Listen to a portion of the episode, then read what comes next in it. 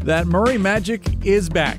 Welcome, Bird Gang, on today's show. Zach Gershman joins me. Kyler Murray looked like Kyler Murray on Sunday. James Conner returned, Michael Wilson returned, and the Cardinals returned to the win column. There was a lot to like in Week 10. It's Cardinals Cover 2, Episode 698, and it starts now. Welcome to Cardinals Cover 2. Budda Baker, one heart, one grit. This guy's unbelievable. Cardinals Cover 2 is presented by Hyundai, proud partner of the Arizona Cardinals, and by Arizona Cardinals Podcasts. Visit azcardinals.com slash podcasts. He's at the 10, at the 5. He's in again. Some more. Murray Magic. Wow. Here's Craig Grialou. Because we all need more Zach Gershman in our lives, he is back on a Monday edition of Cardinals Cover 2 presented by Hyundai, proud partner of the Arizona Cardinals. Don't worry, Paul just off on assignments, as we like to Yep. say. And we will have his weekly Angry Bird Award. I was able to speak to Paul through text. Okay, good. That we actually have a winner, which will be announced a little bit later on. Okay, good because. I was not going to be able to live up to, to Paul's standard. So I'm glad you were able to you were able to touch base with him. By the way, this is this has been a lot of Zach in my life from Friday to Sunday's pregame on the Arizona Cardinals NFL kickoff show to earlier on Monday morning on Morning Scramble and now here later on Monday with Cardinals cover 2. Basically, I can't get rid of you. You're like I, I, I Come on, what are you gonna say? I, I I'm unable to rid myself of you. Is that, Is that- a and that- problem? and that's a positive. That's that's a positive. Yes, okay, that's a positive. You could say it was all by choice. I'll say this: it was by choice, Yeah, first and foremost. thank you. Two, um, you're severely overdressed for Cardinals cover two. Again, this is audio only, podcast format, no video. But Zach is in a, I wouldn't say it was full suit, but it's, Oh, it's a full suit. full suit and tie. So this is second straight day you've been in a suit and tie, but here on a Monday, I just think you're underdressed. okay, You're just wearing a polo, that's that's khakis. that's dressed, which is normally what I would be wearing. Yes. But because I'm wearing the suit now, I can have the confidence to be like, Craig, what are you wearing? like, like, come on now. Overdressed. It's Victory Monday. We got to be dressed up, ready to go. I mean, listen, JG is going to wear the same thing that he normally does to the podium, but like I could come in celebrating Victory Monday a little bit. Okay, so you've set the standard now. The bar has been raised. Victory Mondays, you walk in with a full suit. Listen, as long as Nick's menswear got me, that's all that matters. Very well done. I see what you did there. By the way, it is a Victory Monday. Cardinals walked off the Falcons on Sunday 25 to 23. Matt Prater 23-yard field goal as time expired. His fourth field goal of the day, the fifth walk-off field goal on Sunday, or I should say in week 10. That was a league record. Cardinals snapping a six game losing streak. They are 2 and 0. All right, so we got rid of all the particulars and all the details. Um, yes, it's a victory Monday, but it is a welcome back Kyler Murray Monday to the Arizona Cardinals. What a way to allow me to reintroduce myself, as Jay Z says in his song. I mean, Kyler Murray came into this game, got the ovation he deserved ahead of the game as he as he jogged out from the tunnel, and then to to put on that type of performance, to go 19 of 32 for 249 yards, including a rushing touchdown. He he he showed that there that there really was not much of a drop off. If Kyler Murray, if fans were not so invested in the team and were just a casual and weren't aware of his injury, you would watch this game and think it's another Kyler Murray game. He played quite well in this one. Obviously, the passer rating is going to be a little bit of a deterrent towards that because it was at 71 due to that interception that he did have uh, intended for Trey McBride. But I thought overall Kyler Murray played really well. It was Kyler Murray of old, which I'm was not truly 100% expecting right out of the gate. And when you don't do something for nearly a full calendar year, it has been 11 months since Kyler Murray played any kind of football. It's one thing to practice, but the speed of the game in the NFL is at another level. So, what would we see with Kyler's return? And we saw a little bit of everything and everything that we hoped we would see, maybe just weren't expecting to see right out of the gate. But Kyler Murray was under center. He was in shotgun. He was rolling out, a little play action. He was running. He was scrambling. He was buying time in the pocket. Everything that this franchise fell in love with the player coming out of college is what we saw on Sunday immediately. And I think that took a lot of people by surprise. It didn't take Kyler Murray by surprise. He fully expected this. He was told he's 100% healthy. Okay, I'm going to let it loose. And I, to a certain extent, I do think the Cardinals and offensive coordinator Drew Petzing kind of had a game plan that utilized every bit of Kyler's skill set. And that's why Jonathan Gannon said after the game, well, that's exactly why Kyler Murray laughed at me when I said he wasn't going to look like the Kyler Murray of old that you were alluding to, Craig. I mean, Kyler Murray came into this game heard all the noise. He's somebody that kind of keeps receipts. He's been aware of what everyone has said about him. He's aware of the disrespect that he gets all throughout the NFL and across the media landscape. And he went into this game with a chip on his shoulder. He said, of course, and the, the last drive, the fact that he had to orchestrate a game winning drive, he said, of course, that this is what the story is going to become and this is what the script has led to. So Kyler Murray came into this, but I will say, as much as it was about Kyler Murray, the player, it was Kyler Murray, the person that I think really stood out in this game after that interception, taking accountability for that, laying his body on the line to go make that tackle. Kyler Murray went into this game saying, We're not going to lose this, both for his own standpoint and from a team standpoint, and he delivered. I think the interception and the response might be maybe one of the bigger takeaways in week 10 with Kyler's return because immediately it's like, okay, ball's thrown behind your intended receiver, quarterback's fault because it was well behind McBride. And then, okay, instead of hanging your head, arms to the side, what do you do if you're the quarterback? Well, now you got to become a defender and you make the tackle. Kyler Murray made the tackle. And then he gets up, and McBride was right over there as well. And there were some, I wouldn't say words exchanged. How about there was a discussion taking place, and okay, whose fault was it? What were you looking at? What were you expecting? And then post game, Kyler said, No, that's on me. I was expecting McBride to kind of sit there in the middle. He continued along, and that's something that we'll work on. Perfect answer. Couldn't have been any better. Now, experienced football players, Kyle Vanden Bosch on Cardinal Talk, kind of pointed the finger and just saying it, uh, pointing the finger, that's the wrong choice of words, but saying it was probably more on McBride because as a receiver, you have to recognize the coverage and come, uh, kind of almost read the quarterback's mind and what they're thinking in that instance, being on the same page. That's what you like to see between quarterback and pass catcher. Well, this is year two for McBride. He hasn't really had a lot of reps with Kyler because Kyler gets hurt late in the season, and that's when a year ago McBride was getting more playing time. So that's something that is going to get worked out. But I do like the accountability that Kyler showed. McBride himself upset that that play was mm-hmm. not made. But what did they do? They overcame it, put it aside, and hooked up later on in the game for that 33 yard reception on a pass that was underthrown. And here now McBride helps his quarterback to make the catch. Exactly. And, and there, I spoke with Trey McBride for the postgame report, and Trey said, By the are, way, nicely done on that. Thank you. Shout out Danny for, for all her help. I'm, I'm going to give her her kudos for that one. I, I appreciate her. But when uh, for this one specifically, when I was talking with Trey McBride on the postgame report, he said there are going to be a lot of growing pains with this. This is only their first couple of snaps together, with Kyler Murray taking all the one reps during practice week. And then in this game uh, against the Atlanta Falcons, coming away with that 25 23 victory. I think that it was something that, you know, Kyler assumed one way. Trey McBride did exactly what he was supposed to do now as a player. There's an instinct to look back at your quarterback and recognize what, what he might be doing. But it, it's exactly what you mentioned, Craig. It's the fact that Trey McBride and Kyler Murray don't have a lot of experience together. So, as these weeks continue to go on and Trey McBride remains to be tight end number one with Zach Ertz still on IR, this chemistry is going to continue to grow. And I think with Trey McBride being the first tight end to go over 100 yards in 34 years to the day, I don't expect for that to, to stop anytime soon because having a 95 plus yard performance two weeks prior against the Ravens the Cleveland game, everyone wants to flush that from their memory. But then to respond in this type of way, you kind of see this as a upwards trajectory for Trey. I like what McBride said post game when he was told about that stat that Rob Awalt in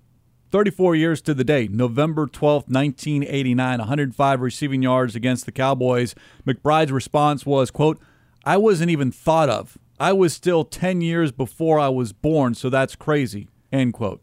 And I'll say too, Craig, I, I when I told him that stat post game, he was very emotional. He was very complimentary of the team for trusting him and, and everything like that because he he has made mistakes. There was that interception. He and he bounced back and he still had the trust of his quarterback. And I think that's something that was truly commendable. And you could see how excited and how thankful and grateful he truly was. Goes back to what we were saying about Kyler Murray and more so the person slash player, but the trust that a quarterback has to have in his pass catchers or his teammates to begin with, and trusting that McBride can make that play. McBride going to Kyler and saying, "Hey, I'm open.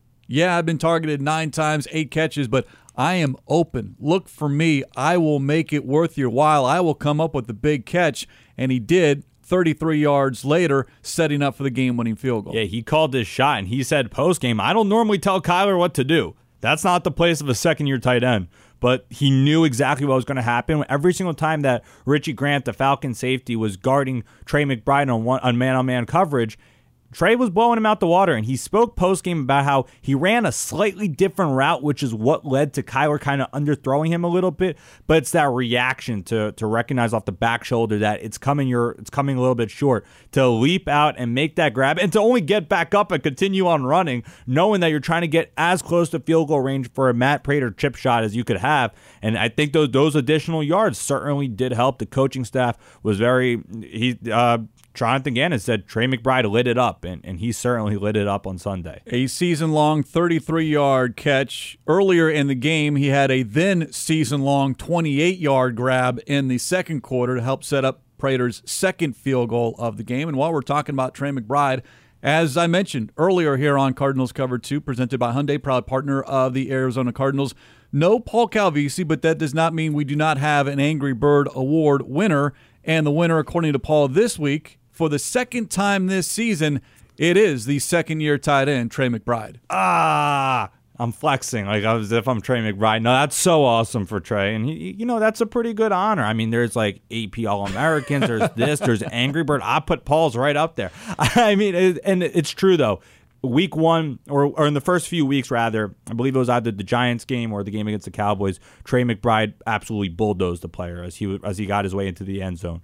Um, I believe it was against the Giants. I could be mistaken, but or uh, it was it was just incredible to see how no matter what he prides himself on not getting tackled on your first defender that's coming your direction. And in so many cases, the yards after catch, he, he without a doubt has to lead the Cardinals in, in yards after catch, in my opinion. He is taking a step, I'd say a giant step forward, getting the opportunity because Zach Ertz is on IR that McBride can be and is becoming a starting tight end in the National Football League, and you like to see where this is going, not only this season, but hopefully years to come. Now, that play that we're talking about, that 33 yard catch, does not happen if it were not for a play earlier on that drive. Third and 10, Kyler runs for 13 yards on a scramble. Now, the play by play sheet is going to make it look like, okay, Kyler does Kyler things and he gets 13 yards when he needed 10. Well, Watch the highlight. Everyone has seen it now because Kyler, from his 42 yard line, backpedals all the way inside the 20, about the 19 yard line, eluding defenders, and then crosses the line of scrimmage, gains the 13 yards. And according to Next Gen Stats, Kyler covered almost 69 yards on that scramble because it was a must need. He needed to get that first down. Otherwise, you're looking at fourth down. Yeah, you would go for it at that time, but that's the difference. That's what separates Kyler Murray from about what 99% of other the quarterbacks out there because he can make things happen when there is not a play to be held. You need to win the game, put the ball in Kyler Murray's hands. And he said that he could not come back in this type of way and lose. That would not that was not going to happen. He was not going to stop at anything. And the fact that he evaded pressure, scrambled out the pocket, and the irony of the fact that it was using his legs that he saved the game. The one question that everybody had is how hesitant is he going to be?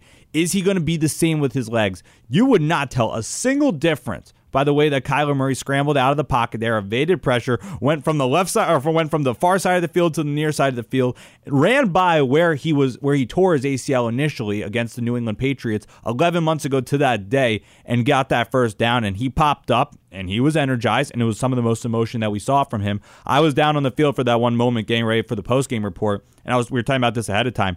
When you're in the press box, you can't you could hear rumbles from the crowd, but you can't fully hear everything. To hear the to hear him drop back, you kind of hear the crowd surprised a little bit, a little bit stunned, a little bit quiet, and then just as he's running, the crowd continues, the the sound continues to rise. And once he got by that first down marker, um, the crowd erupted. It was incredible. And Kyler took it to another gear on that run as well because he knew what was at stake, needing not just the 13 yards, but getting back to the line of scrimmage. Because if he was stopped behind the line, now all of a sudden, instead of fourth and 10, you're looking at maybe fourth and 20. But he he was running full speed and sometimes you don't know what you're capable of coming off an injury until you're forced to do it because it's one thing to practice on the field behind us that, all right, lay it out. Accelerate as much as you can, full speed, really test that knee. Okay, you can do that running straight ahead, but doing it wearing a uniform in a game, late fourth quarter, and having defenders chase you, I think that was a real moment, at least for me, that, okay, he tested the knee.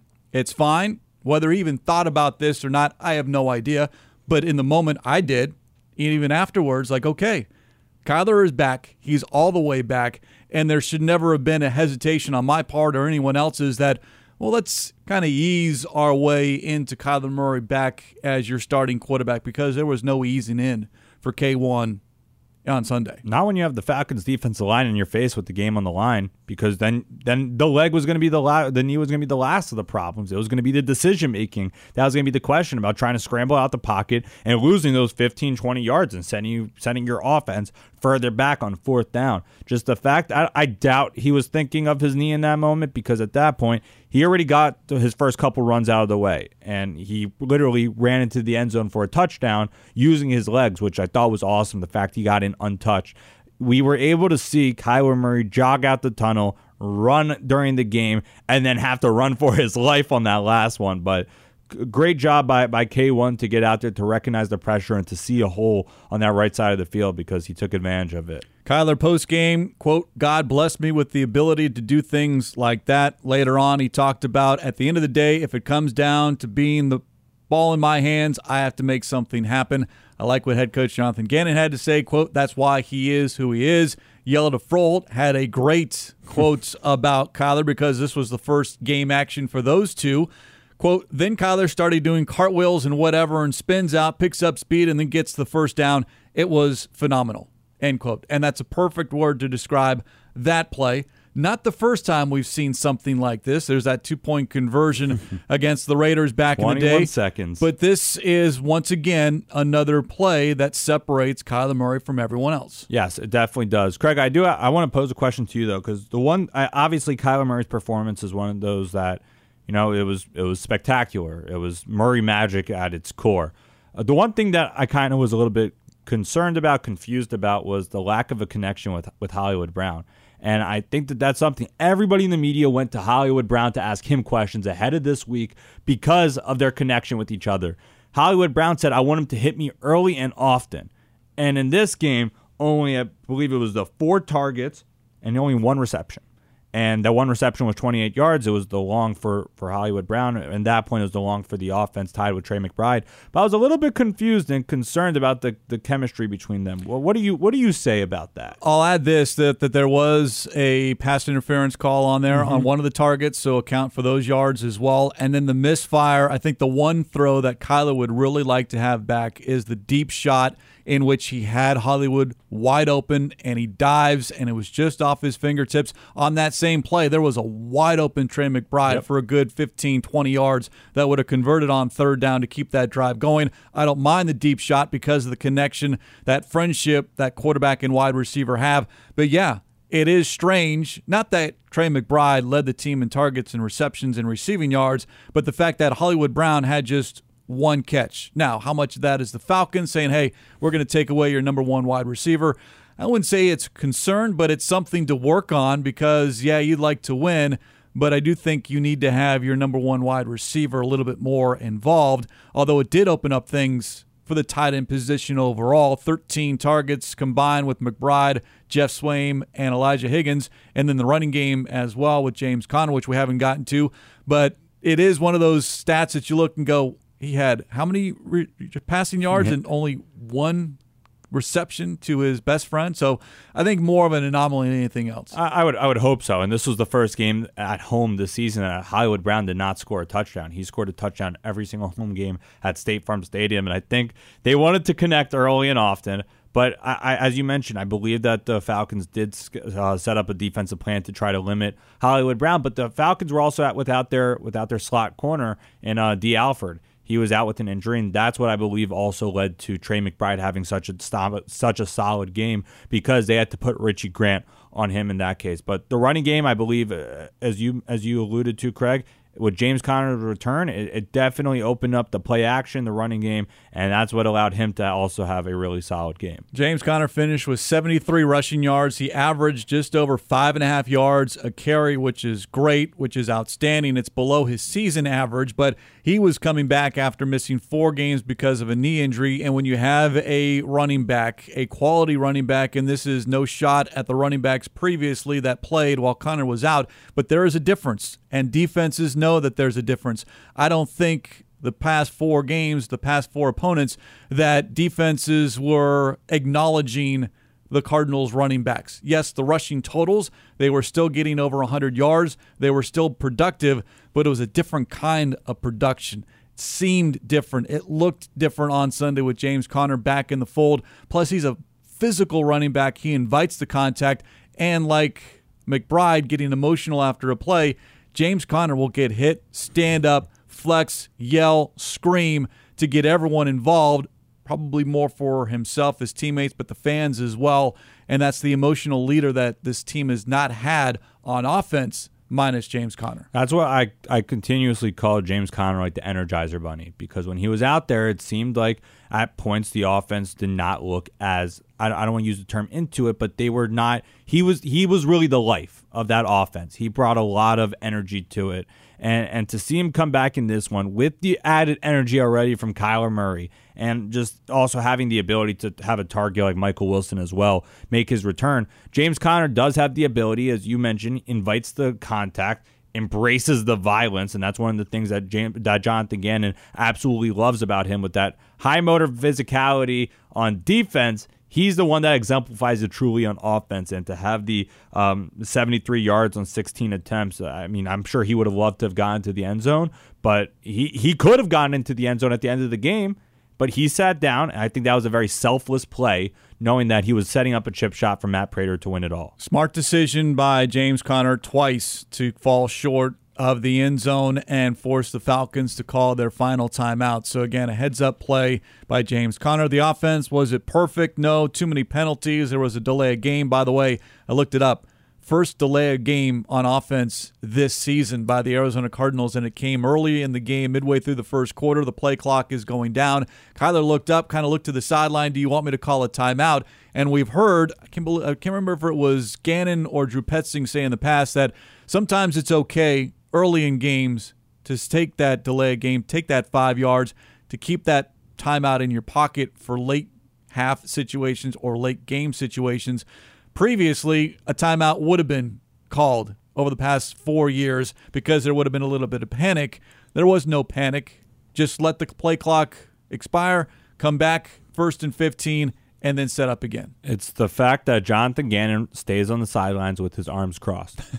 and but I think that Jonathan Gannon truly that that's this team's motto. There is no panic. They're gonna whatever comes their way, they're gonna figure out a way to handle it and they've faced tons of adversity. And although they've handled it, it hasn't always translated to wins. It's not always going to translate into wins. But to see them come back in this type of way and to accept a delay of a delay of game early on in the game, recognizing what long term could potentially happen, it's like they knew that this was going to be a dogfight. Atlanta was very was very uh, is our top of the league in terms of explosives. They're very good at that. Their defense also really solid. They knew that they were going to need as much help as they could get. A timeout is help for a defense or an offense if needed, and they they, they kept them, and it definitely was certainly helpful. Again, can it be better? Absolutely, but I think you're going to see improvements over the coming weeks with this offense. It's a lot about Kyler Murray in Week 10, rightfully so, but you got to give some love and some shout outs to the defense and special teams.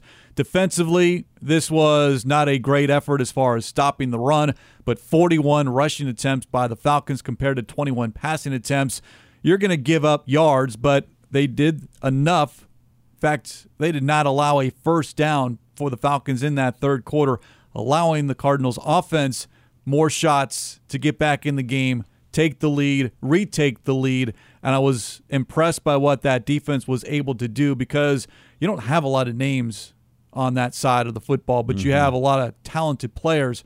And there were different guys who were able to step up at different moments on Sunday. I think it's those names though that did step up. I mean, I mean, Budda Baker and Kyzir White leading the team with, uh, I believe Budda had ten tackles and Kyzir had eleven, just just beating him by one. Those guys back there are a huge part of, and Budda's talked about plenty of times. Our job as a defense is to just give the ball back to the offense. And they were able to do that in the third quarter and in crucial moments as well when Antonio Hamilton stopped that two point conversion in the fourth quarter after a DPI. Now I do, now the one thing that the defense must improve on is the penalties because the penalties continue to hurt them, especially on third down to extend drives. Exactly, and there are multiple moments where.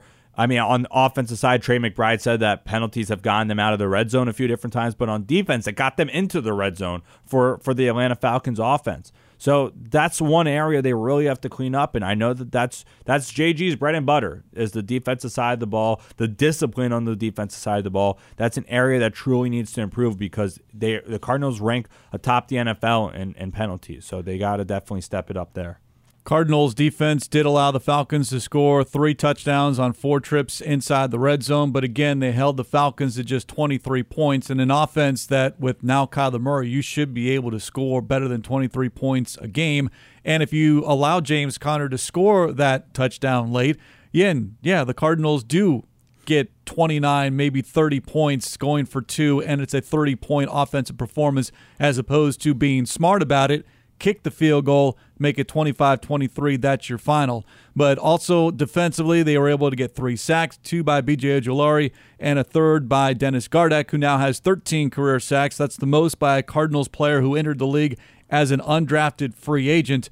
But much like with McBride taking advantage of his time, his reps, time, or his, his snaps on the football field, I think we're seeing it's early but we're seeing the progression of a BJ Ojulari come into his own because for the first time since week three, an outside linebacker not Zaven, not named Zaven Collins was able to play more snaps than anyone else. Now Ojulari and Zaven Collins played the same, but last couple of weeks it's been Zaven Collins ahead of everyone.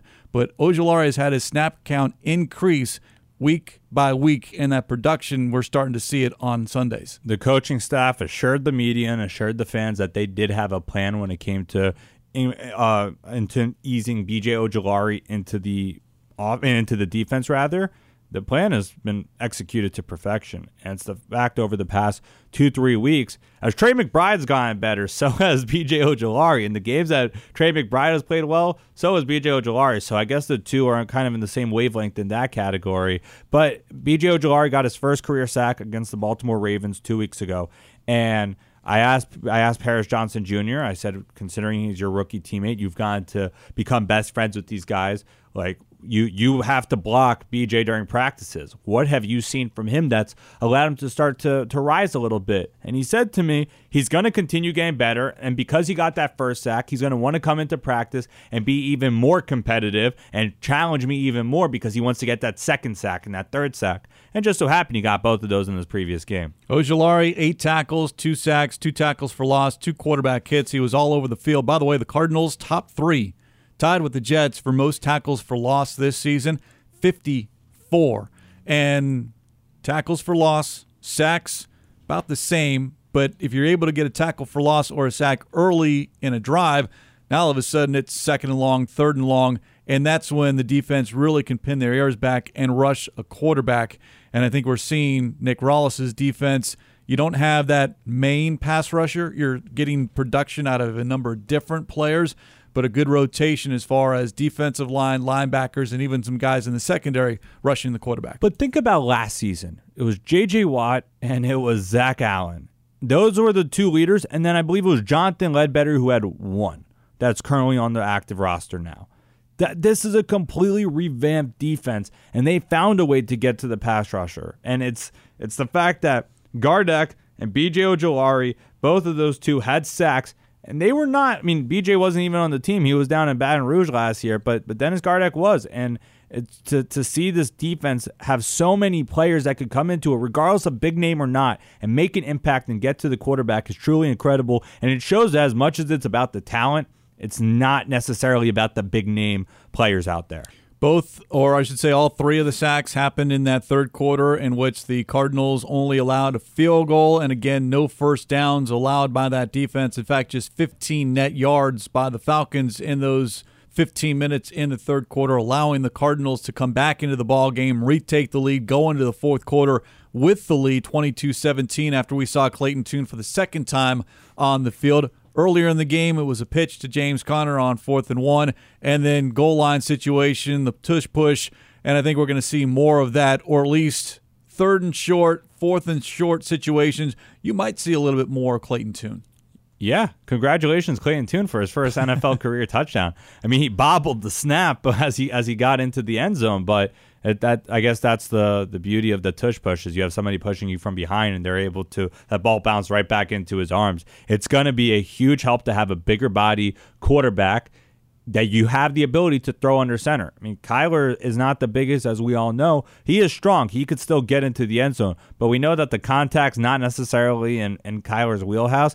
Clayton Tune doesn't know really what to expect. He's got the one taste from the Cleveland Browns defense, and I'm pretty sure that's a taste that would probably try to avoid any rookie quarterback from trying to get back onto the field. But JG said he came into practice. He had an incredible week of practice, a really, really good week of practice. It seemed a little bit like post game. JG was kind of like taken back when talking about Clayton Tune because he was saying, like, really good. like really good. And you were able to see that and to have that trust from your coaching staff to throw a rookie quarterback in there at the one yard line when you least could afford a turnover. It was good to see Clayton get it in. And that drive set up by special teams. It's a three phase game offense, defense, and special teams. And we got to mention the special teams. Greg Dortch, a season best 49 yard punt return that helped set up Tune's one yard touchdown run. And then Matt Prater, perfect on the day, four field goal attempts, four made field goals, the walk off, but two more from beyond 50 yards. He has 17 this season. That's the most in franchise history. 76 now for his career. That leads the league. The next closest is 58.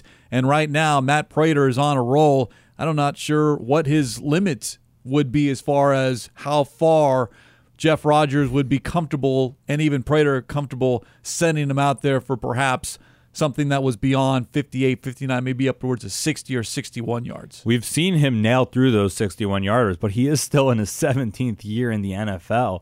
I mean, it, it's it's quite remarkable to see how he hasn't, you know, his game hasn't slowed down at all. It hasn't gone down because of age. He continues to improve. He continues to be consistent. And I think that's the beauty of it. Matt Prater is one of the most consistent kickers in NFL history. Now he's 16th in the NFL's all time career point list, 17 for 17 on game winning field goals.